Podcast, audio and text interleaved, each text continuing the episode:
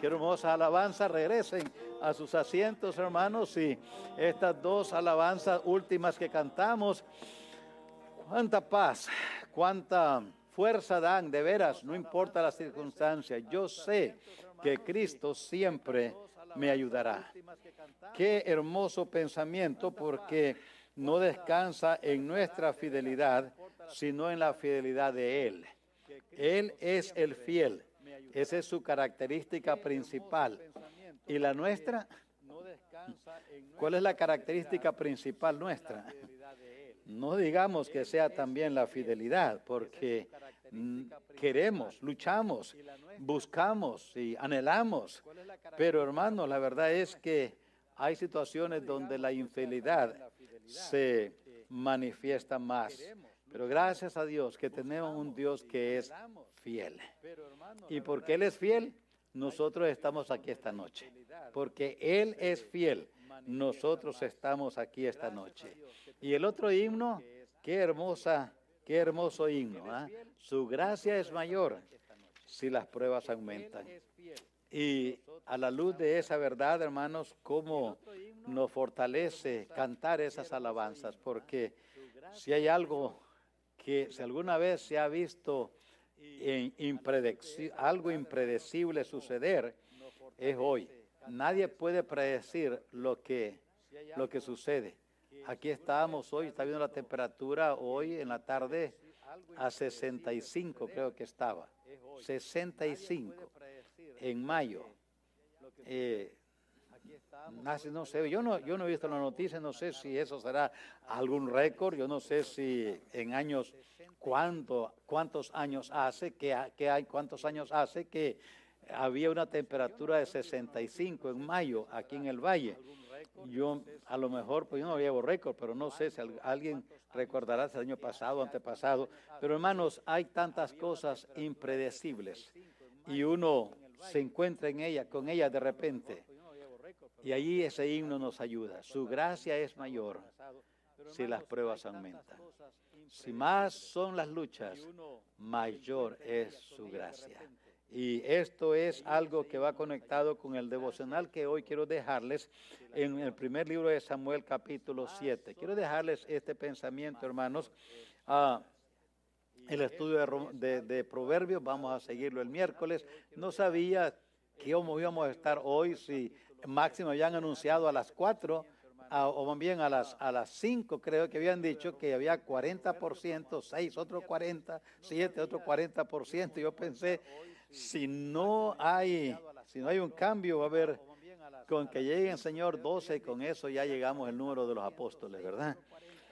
O si no, con tres, al fin con tres, dice el Señor, donde hay dos o tres en mi nombre, ya me ahí me reúno yo con ellos. Así que, Señor, si hay tres, bueno, pues llegamos más de tres y más de doce. Llevemos este pensamiento con nosotros, hermanos. Yo sé que muchos que hubieran querido estar hoy no están el agua, la, todo esto que sucede, pues lo toma, lo toma uno por sorpresa y lo deja así en espera, a ver si se componen las cosas. Pero llevemos nosotros este pensamiento a casa. Primer libro de Samuel, capítulo 7 y el verso 12. Y es el libro de, eh, es la experiencia de Samuel cuando va y viene y trae al pueblo a esta eh, le hace este recuerdo con una frase que él usa allí en el verso 12. Tomó luego Samuel una piedra y la puso entre Mispa y Zen, estas son ciudades, y le puso por nombre Ebenezer. Y el recuerdo que esa roca tenía es, hasta aquí nos ayudó Jehová. Ebenezer quiere decir piedra de ayuda. Eso es lo que Ebenezer significa, piedra de ayuda. Y para Israel, Samuel quería que esa piedra le recordara a Israel, la, eh, tuviera un significado bonito para la nación de Israel. Hasta aquí nos ayudó Jehová. Esa es una frase que seguramente a nosotros nos trae algunos recuerdos bonitos. Cada uno de nosotros tenemos nuestro ebenecer en alguna situación donde estuvimos o estamos en una lucha difícil en cualquier área que sea, clamamos a Dios, Dios contestó y la situación cambió positivamente. Y recordamos entonces a Dios interviniendo en nuestra situación difícil. Y esa experiencia llega a ser para nosotros una experiencia de Ebenezer. Hasta aquí nos ayudó Jehová. Y eso es lo que el profeta Samuel quería que la nación llevara. Esta, esta, este mensaje, esa piedra que puso allí, eh, era una piedra que llevaba y transmitía un mensaje a la nación. Cada vez que había ah, que se pasaba por allí, se recordaba esto. ¿Y qué es lo que le recordaba esa piedra? ¿Y qué debe recordarnos a nosotros? Es el mensaje que transmitía esa roca, esa piedra allí. ¿Qué mensaje era? Un mensaje de redención. Israel estaba en Egipto, eh, fue esclavo allá 400 y más años. Israel anduvo por el desierto a más de 40 años. Y en todos esos años Dios estuvo con ellos, los redimió de Egipto, los sacó allá, los pasó por el desierto, los introdujo en la tierra prometida. Así es que recordaban esa, e, esa, esa experiencia. Era un mensaje de redención porque el pueblo era un pueblo redimido de Egipto. Todos los redimidos. Recordamos cuando fuimos salvos, dónde fuimos salvos, cómo fuimos salvos. Y esa experiencia de salvación es un ebenecer para nosotros. ¿Qué más le recordaba? Le recordaba al pueblo la protección de Dios. No solamente la salvación de Dios, pero también la protección de Dios.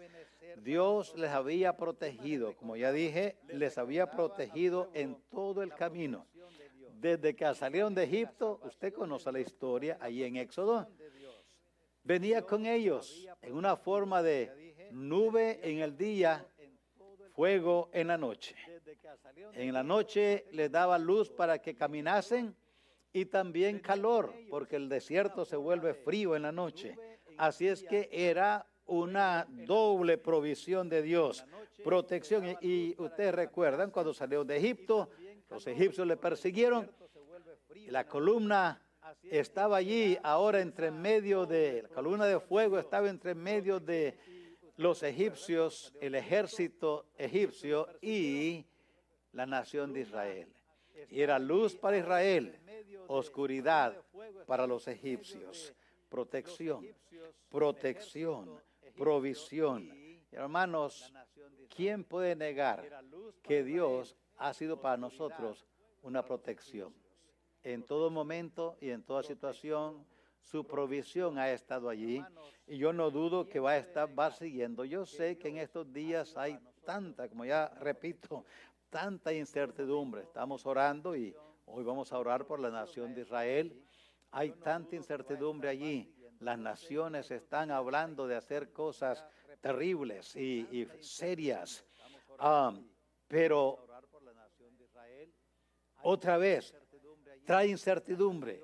Oímos reportes en cuanto a la comida, en cuanto a los precios, en cuanto a los trabajos, en cuanto a la salud. Andamos allí, me vacuno, no me vacuno, oyendo noticias que ahora se enfermaron aquellos porque se vacunaron y otros que no, que les está bien porque no se va, ya se vacunó.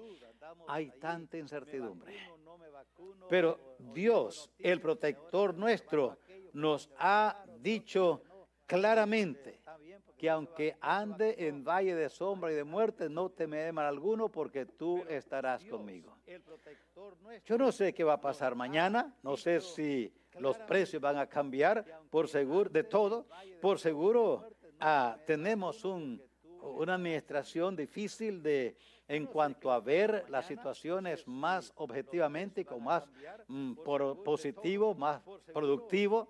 Yo no sé qué va a ser la actitud de la, de la presente administración hacia la nación de Israel Oramos que sea buena, ya lo están culpando porque tan pronto entró la presente administración, le dio un montón de dinero a estos propios, a estos terroristas que ahora están usando las armas que compraron con el dinero que dio la administración presente para comprar armas, ahora las están usando contra Israel. Y ya lo están culpando por parte de este problema. Yo no sé cuál sea, cuál sea la actitud de la administración presente hacia Israel. Oro que sea positiva porque Dios dice, yo voy a bendecir a los que te bendigan y a los que te maldigan yo voy a maldecir.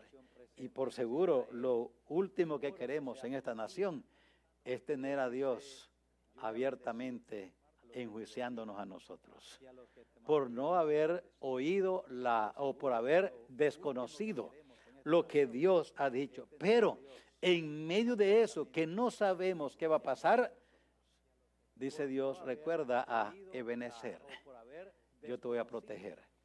Yo estaré con vosotros todos los días hasta el fin del mundo. No sabemos qué situaciones vendrán en el futuro, pero sí, hermanos, recuerden, tenemos un Dios que nos protege, un Dios que conoce nuestra condición, un Dios que aunque fuésemos nosotros infieles, saben qué dice Él, ¿verdad? Yo permaneceré fiel. Nunca te dejaré, nunca te desampararé. Así es que por eso tenemos que mantenernos confiando en Él, porque nuestro Dios, nuestro protector, nuestra protección, nos ha dicho esta pregunta. ¿Hay algo imposible para Dios? Y la respuesta es no, no hay nada imposible para Dios. Entonces es un mensaje de redención o de salvación, de protección. Transmitía fidelidad, hablé ya de esto, la fidelidad de Dios. Ese mensaje que salía allí, Ebenecer, un, un mensaje de fidelidad de Dios. Dios había estado con ellos todo el camino. Y ahora, cuando Samuel puso esta piedra allí, la nación estaba en lo más bajo que había estado espiritualmente. El sumo sacerdote, como ya hemos eh, visto, había muerto. Eh, los filisteos eh, habían llevado el arca de Jehová, se la habían llevado, la habían puesto en su templo. Israel estaba sin sacerdote, sin arca, sin holocaustos, sin ofrendas, sin nada. Samuel era ahora el que estaba al frente de la nación, pero no había arca. Él no tenía dónde ofrecer sacrificios, porque el arca había sido llevado por los eh, filisteos y estaba en la casa de un judío, de una familia judía, una familia israelita, donde la habían ido a dejar allí. Los filisteos la mandaron de regreso.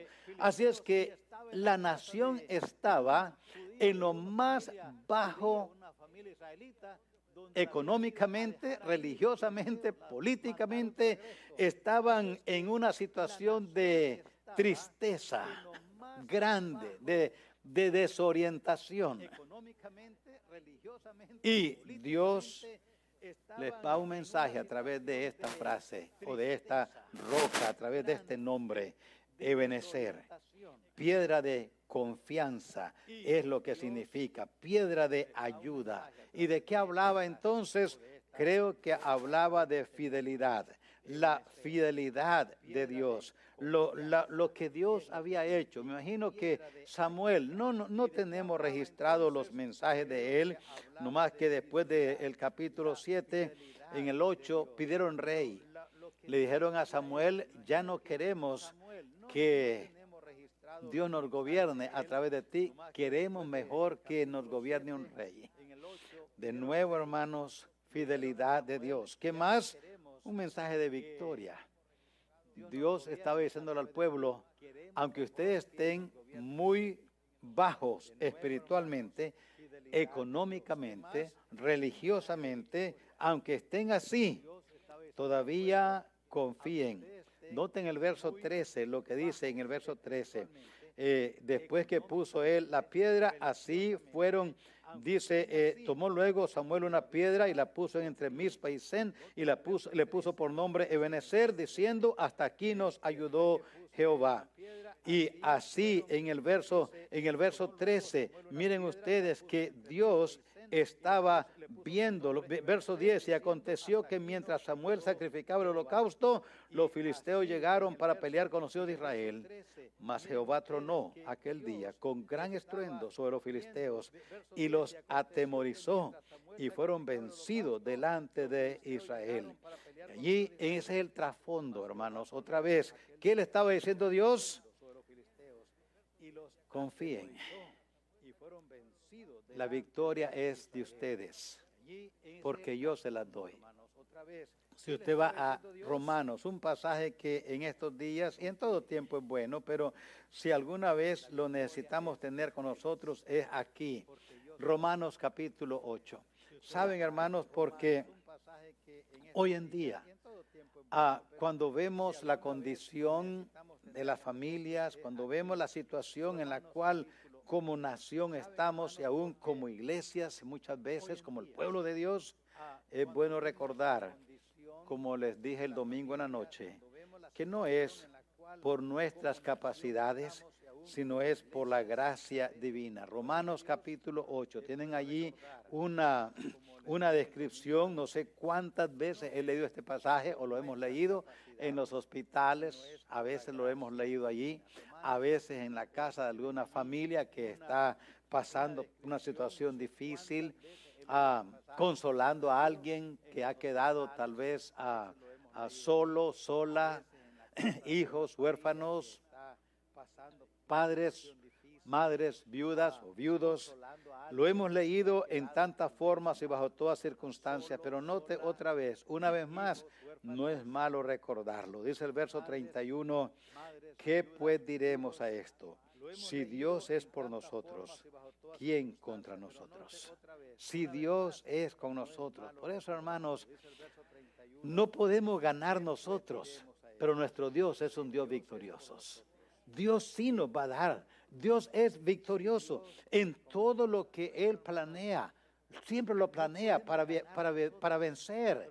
Él no, no mandó a Jesucristo a este mundo para luego tener un pueblo derrotado. No. Si Dios es con nosotros, ¿quién contra nosotros? Y la prueba mayor es esa, verso 32. El que no escatimó ni a su propio Hijo, sino que lo entregó por todos nosotros, ¿cómo no nos dará también con Él todas las cosas? ¿Qué es entonces lo que nos derrota? Una sola cosa, nuestra incredulidad. Confiemos en Dios. Disfrutemos por fe lo que tenemos en Dios. Somos personas especiales, escogidas para Dios. Estamos en el equipo ganador. ¿Quién acusará a los escogidos de Dios? Dios es el que justifica. ¿Quién es el que condenará? Cristo el que murió, más aún el que también resucitó, el que además está a la diestra de Dios, el que también intercede por nosotros. ¿Quién nos separará del amor de Cristo? Tribulación, angustia, persecución, hambre, desnudez, peligro, antes, en todas estas cosas, somos más que vencedores por medio de aquel que nos amó. Hermanos, ¿qué es el mensaje de Benecer para nosotros hoy? Recordemos, Ebenecer representa a Cristo. Ebenecer nos habla de la, de la, de la experiencia que tenemos en Dios, lo que somos en Cristo. Por eso, yo creo que no solamente es un mensaje de salvación, de protección, de fidelidad, de victoria, pero es un mensaje de esperanza. Es un mensaje de esperanza. ¿Por qué? Porque Dios está siempre presente con nosotros. De arriba es la, la bendición, dice, llegó de arriba. Aquí dice que de arriba es la mano de Jehová estuvo contra los filisteos todos los días de Samuel. Dice el capítulo 7, verso 13 de nuestra porción, primer libro de Samuel. Dios, Dios nos da esperanza. ¿Por qué? Porque como ya dije, Dios nunca muere ni nunca cambia. Estaba en el trono desde antes de la fundación del mundo y sigue en el trono y estará siempre en el trono. Ahora, en estos días, como dije, seguramente que es tan, tan fácil eh, asustarnos. Yo no sé si usted vio en la mañana hoy, seguramente, donde haya estado, a menos que haya estado en un lugar donde no se podía ver para afuera, pero qué interesante, estaba, el sol estaba brillando, así, estaba brillando, y de repente cambió todo y todo se oscureció, todo, todo, ya no se miraba nada, ya era tiempo de buscar sábana y, y almohada y dormir. Eran nada más ni las nueve de la mañana todavía.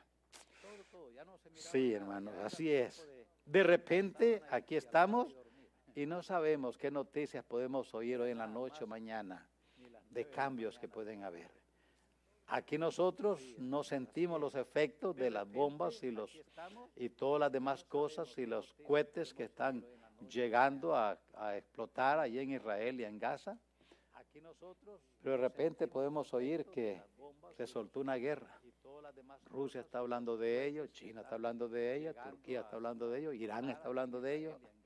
Y puede ser que de repente oigamos la noticia y todos ahora estamos en una situación difícil. No sabemos, pero hermanos, siempre recordemos, siempre recordemos que Dios siempre nos da esperanza. Nunca perdamos las esperanzas. Nunca, nunca digamos, ya se acabó, ya no podemos, ya, eh, ¿para qué luchar? Hermanos, con Dios siempre tenemos esperanza. Dios siempre está al alcance de todos nosotros, siempre. Clama a mí, yo te responderé. Echa sobre mí tu carga, que yo te sustentaré, dejando todas nuestras cargas allí delante de Él. Por eso, hermanos, nunca, nunca nos demos por vencidos. Siempre estemos seguros que nuestro Dios es ese Ebenezer. ¿Sabe qué quería Samuel que recordara el pueblo? ¿Quién era Dios? Por eso le puso a esa roca, a esa piedra, piedra de ayuda. ¿Y qué es Dios? Un Dios de ayuda, un Dios de fortaleza, de provisión, de salvación, de provisión, un Dios fiel, un Dios que nunca ha perdido ni una sola batalla y por seguro no va a perder ninguna, porque Él es el Todopoderoso, el soberano Dios. por eso, hermanos, andemos con esperanza. Tengamos esperanza en nuestros corazones. Nunca nos, no, no desmayemos porque no sabemos qué va a pasar. Por muy difícil que sea la situación, Dios siempre nos va a sacar adelante. Yo creo que de eso podemos dar testimonio aquí ah, entre nosotros. Dios siempre nos va a sacar adelante. Tal vez no va a ser igual, pero vamos a estar victoriosos. Estaremos todavía caminando vivos, de, de pie, porque a pesar de lo difícil, le dije la otra vez, para mí fue y sigue siendo, hermanos, un reto cada vez que vengo y me siento aquí y miro allí a la niña Pérez tocar el trombón. Eh, no sé para ustedes, aún si lo notan, para mí me da ánimo. Personalmente me da ánimo. Porque yo pienso, si una niña que quedó así y que pasó por lo que pasó, está sentada allí tocando el trombón, y a mí no me ha pasado nada. ¿Cómo voy a estar aguitado? ¿Por qué? Si hermanos que están en situaciones más difíciles todavía siguen sirviendo a Dios, todavía siguen caminando con Dios, porque Dios es un Dios de esperanza, nos da esperanza. Hablaba con el hermano ah, Ramos y pues obviamente quién ¿Qué podemos hacer en estas situaciones? Pero Dios siempre nos da esperanza. Hay que levantarnos, como le decía el hermano, y consolarlos en Dios y pararnos frente al pueblo y seguir dando el mensaje, porque no podemos escondernos solo porque perdimos la esperanza.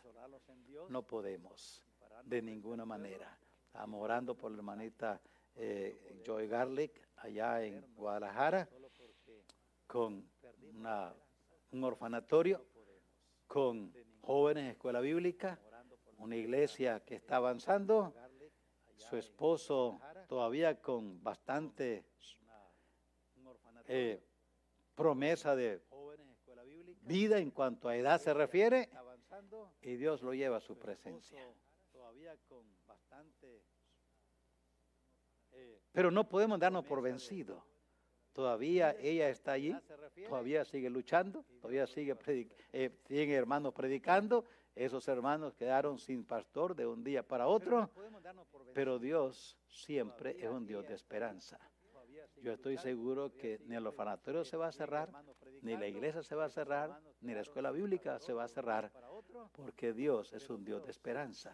Sigue dando fortaleza y dando ayuda y dándonos fe, fuerzas en medio de las situaciones. Así es que hermanos, vamos a nuestros hogares esta noche pensando, yo tengo un ebenecer. Mi ebenecer está conmigo. Te recordará, igual que todos nosotros, recordamos experiencias en las cuales pensamos, es imposible. Ya no se, ya no se puede, ya no, ya no se puede. Pero sí se puede. No porque nosotros podamos, sino porque el Dios que tenemos, el Dios que confiamos, el Dios a quien llamamos nuestro Padre y quien es nuestro Padre, es el soberano Dios. Hoy he hablado con un hermano sobre ah, en, el gobierno allá donde eh, en Nicaragua, un país hundido ahorita en la, en la confusión, países dominados por dictaduras y lo primero que uno piensa es, ¿cuándo va a cambiar esto? ¿Cómo va a cambiar? Eh, pero no podemos perder la esperanza. Tenemos que confiar en Dios. Cuando hubo el cambio administrativo aquí, pues muchas personas pensaron ahora, ¿qué vamos a hacer? Pues ¿qué vamos a hacer? Levantar nuestra vista al cielo y confiar en el Dios soberano. Y le decía a este hermano, pues hermano, todo gobierno está gobernando bajo el gobierno del soberano Dios. Cuando Dios diga ya, se, se acabó, ya no hay, no hay más. hermanos, nosotros pues aquí confiemos en Dios. Yo sé que lo hacemos, pero puede ser que de repente vengan olas como esta lluvia que viene de repente, todo se nos nubla, se nos oscurece y pensamos, ¿qué voy a hacer ahora? Recordemos, nuestro Dios está en el trono. Sigue allí y no se va a mover de allí, porque Él es el soberano Dios. Así es que en esta noche vamos a nuestras casas, hermanos, pensando en esto, confiando y descansando en que tenemos nuestro ebenecer, nuestra roca de ayuda. ¿Y quién es esa roca? Pues tiene que ser Dios. No hay más. So Dios nos ayude en esta noche. Vamos, vamos a orar, hermanos, por la nación de Israel. Dios dice que oremos por Israel, que pidamos por la paz de Jerusalén. Y ahorita es un tiempo muy, muy crítico para la nación. Ah, muy difícil. Cada vez que hay conflictos así, especialmente en la nación, pues uno tiene que ver el mapa de Dios. ¿Dónde está? ¿Qué nos, ¿Qué nos está diciendo Dios con esto que está pasando? Porque Israel es el reloj de Dios terrenal. Así es que, pero oremos, hermanos, por eso. Dios nos ayude y, nos, ah, y sea con la nación allí. Ahí hay cristianos, hermanos, hay pastores allí en Israel, hay pueblo de Dios allí en Israel. Hay que orar por los hermanos también. Ahí está el hermano García en el Líbano, un misionero que apoyamos. Ah, oremos por él. Él y su familia, está él, su esposa, y tienen dos, creo que son dos niñas. Oremos por ellos, están en el Líbano. Que, pues que Dios les guarde, que no vaya a haber para esa parte del país algún, algún ataque, alguna situación adversa y ellos se encuentran en una situación difícil. Oremos por el hermano García allí y por la nación de Israel.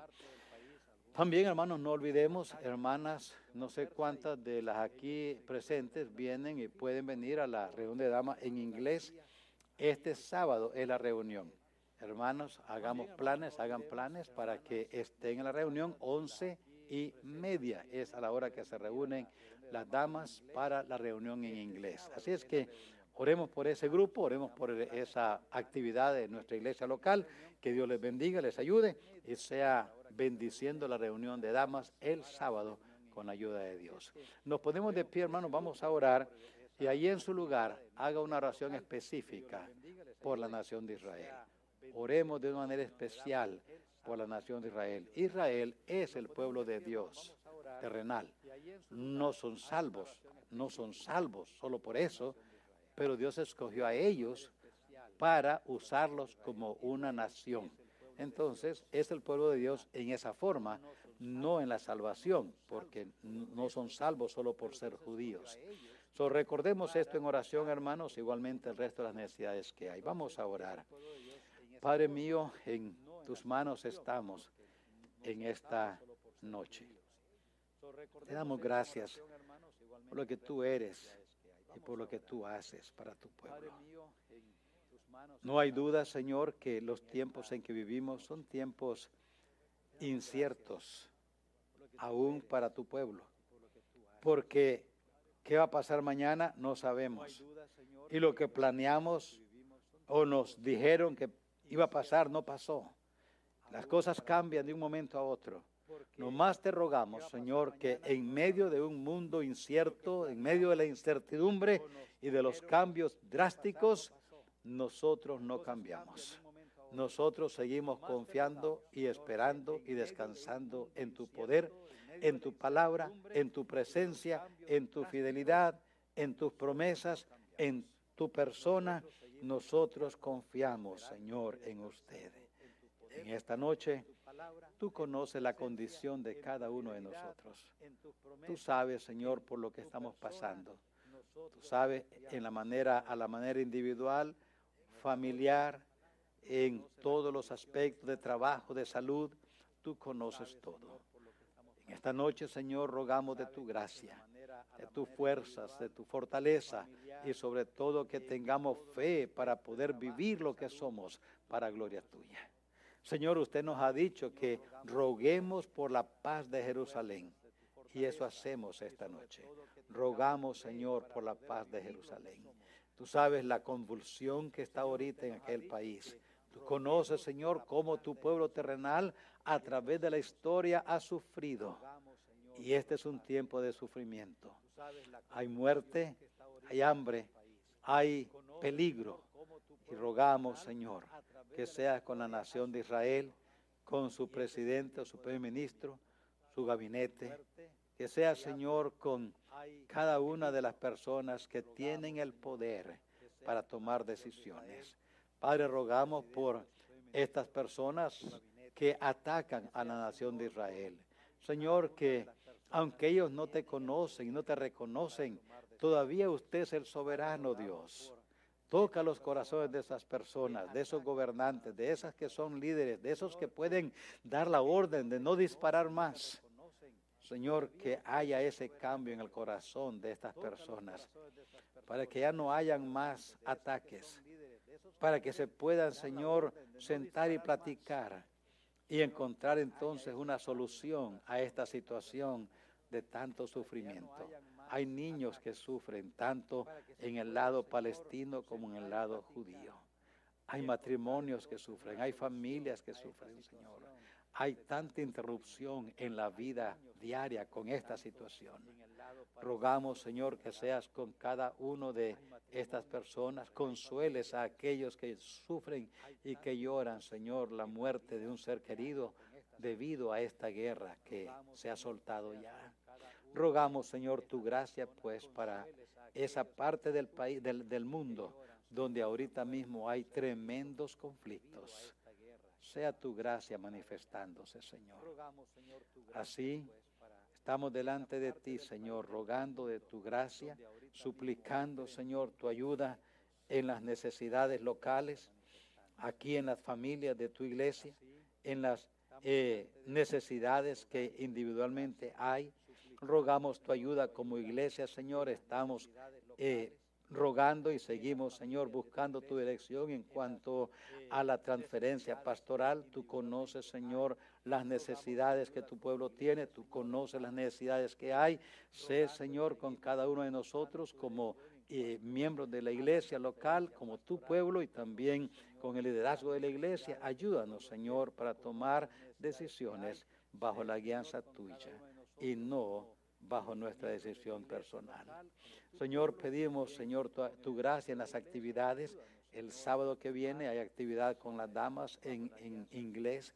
Pedimos que sea, Señor, con la hermana que traerá el estudio, con las actividades que ya están planeadas, por las cosas que se van a hacer en esa actividad. Pedimos tu ayuda, pedimos tu gracia, rogamos, Señor, de tu misericordia en todas las actividades que queremos hacer. Queremos, Señor, para gloria tuya, ir en la dirección que usted quiere que vayamos. Pedimos, Señor, tu ayuda y tu gracia en los planes, pues, que hay individual como familias y así corporativamente. Nos encomendamos en tus manos ahora que vamos a nuestros hogares. Te pedimos tu protección y damos a ti la honra y la gloria en Cristo Jesús. Amén. Amén.